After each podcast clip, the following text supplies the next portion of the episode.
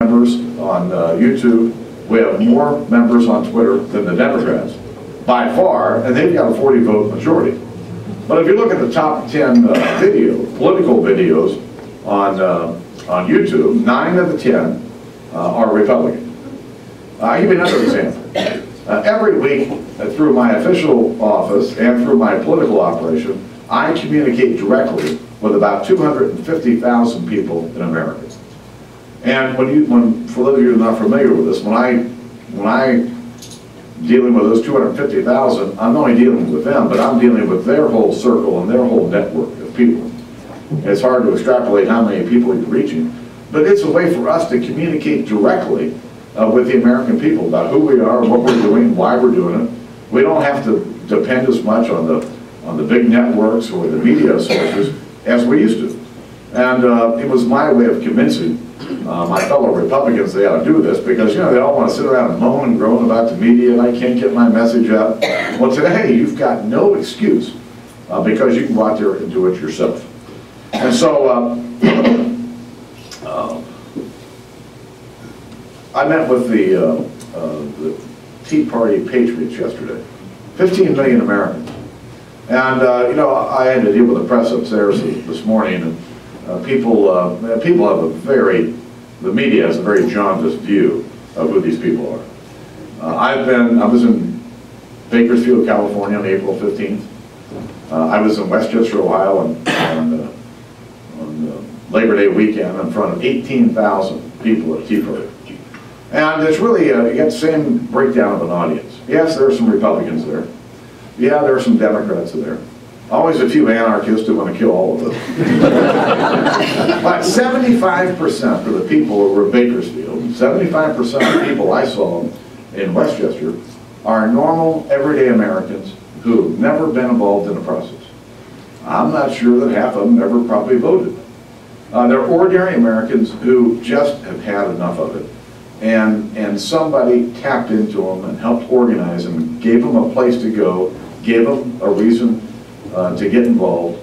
And so, uh, and, and, there's really no disagreement. Those people want fiscal responsibility.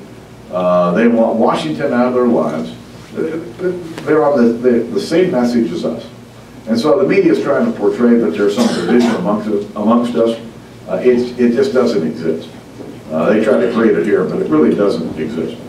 And so uh, we've got to continue to prove to them and all other Americans uh, that we can be trusted with the reins of government.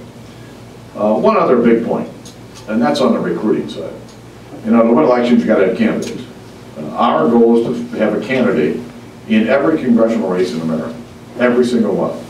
Listen, if we can win Massachusetts, there is no reason why uh, we can't win any particular congressional district. I want to make sure Barney Frank has an opponent. Because I'm convinced that Barney Frank, all by himself, will elect his opponent. oh yeah, you know what's going to happen. You know, he's going to call him a dirtbag and a whole bunch of other things, all right? Uh, no, no, Barney elect is his opponent. Uh, but we want to have someone in, in, in every race. But of the top 100 competitive races, uh, as of today, we've got about 85 of those districts covered with one or more candidates, and in most cases, more. I mean, we've got races, uh, the Bart Gordon seat down in Tennessee, where we've got six Republicans uh, in a race. Uh, we got to take John Tanner's district, and this was before he decided uh, to retire. And in Tanner's seat, we've got four or five uh, candidates. Uh, but our recruiting has gotten consistently better. And I gotta tell you, after Massachusetts, it even got better. I'll tell you a little story. Kevin McCarthy, who's our recruitment guy, has done a marvelous job. Uh, they've been working on the state senator in this particular race uh, for six or seven months. And the guy kept saying, no, no. And it just went on, no. And, uh, and out of nowhere, uh, last week, uh, Kevin decided to call him. And uh, by the end of last week, he said yes. He's the candidate we wanted. He's the guy everybody told us could win. And he said yes. And so we've got good candidates. Uh, there are a lot of primaries, and there's, you know, I suggest to most of you, unless you got some really big reason to get in the primary, I wouldn't get involved in it. Uh, because there's some wide open primaries out there. And I know people moan and groan about primary elections. Uh, let me tell you what. uh, if you win, it's the best thing in the world for you. If you win. Now, you know, I won a race uh, in 1984 for the state legislature uh, that nobody thought I could win. Uh, Then I ran for Congress in 1990, and you know, my name looks like Beaner, Bonner, Boner. You know, if they can't say your name, you know, they're not gonna vote for you. Uh, And I was running against a former member named Tom Kindness. Yes, Tom Kindness. Everybody knew and loved. And, uh, you know, nobody really wanted to help me because they didn't think I could win. That would include one, Mike Oxley.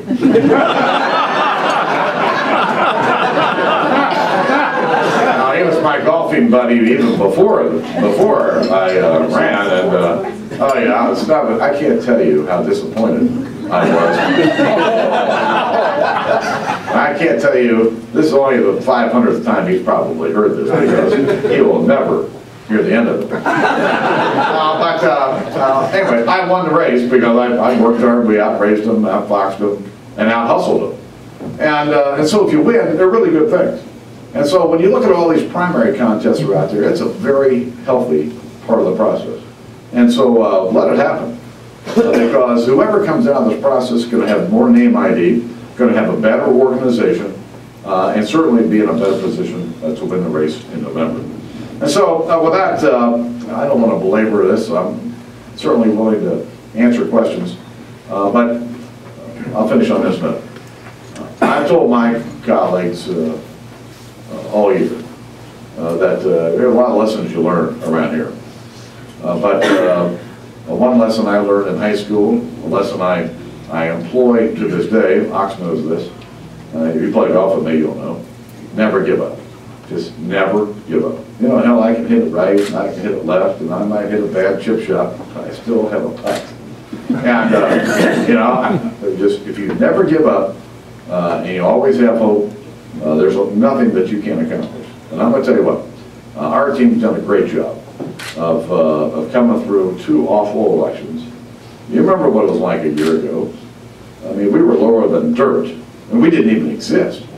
And, um, and it was hard to get our team to step up and pump up and keep them, uh, keep the morale up, which in the minority is probably my biggest, uh, my biggest challenge. I really want to thank the president, Ms. Pelosi, and Mr. Reid doing everything they did. Uh, They helped keep the morale of my troops up.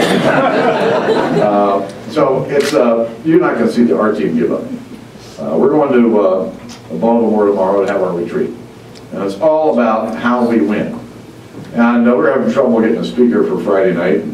And uh, so Sunday morning, uh, about 10:30, my phone's ringing, and uh, it's my buddy, Lou Holtz, complaining about immigration and illegal immigrants, and I just, I wasn't supposed to answer the phone. He always loves to leave me these nasty voicemails. And uh, so I said to him, hey, Lou, thanks for the call, I appreciate the information. I said, uh, what are you doing Friday night? "Uh, I don't know. Why? I said, I I may need a speaker in Baltimore for my members. Well, I'm free, I'll be there. All right, I'll let you know. So I called him back Sunday night, when I knew we needed somebody, I said, all right, Lou, you're on. He said, I'll be there. Now, uh, for those of you who haven't heard of Lou Holtz, uh, he's, uh, he's, he's, he'll have these members ready to run down through the wall. Man, I tell you what, though, our team is never gonna give up on our country, nor ever give up on our party. Thanks for the chance to be here.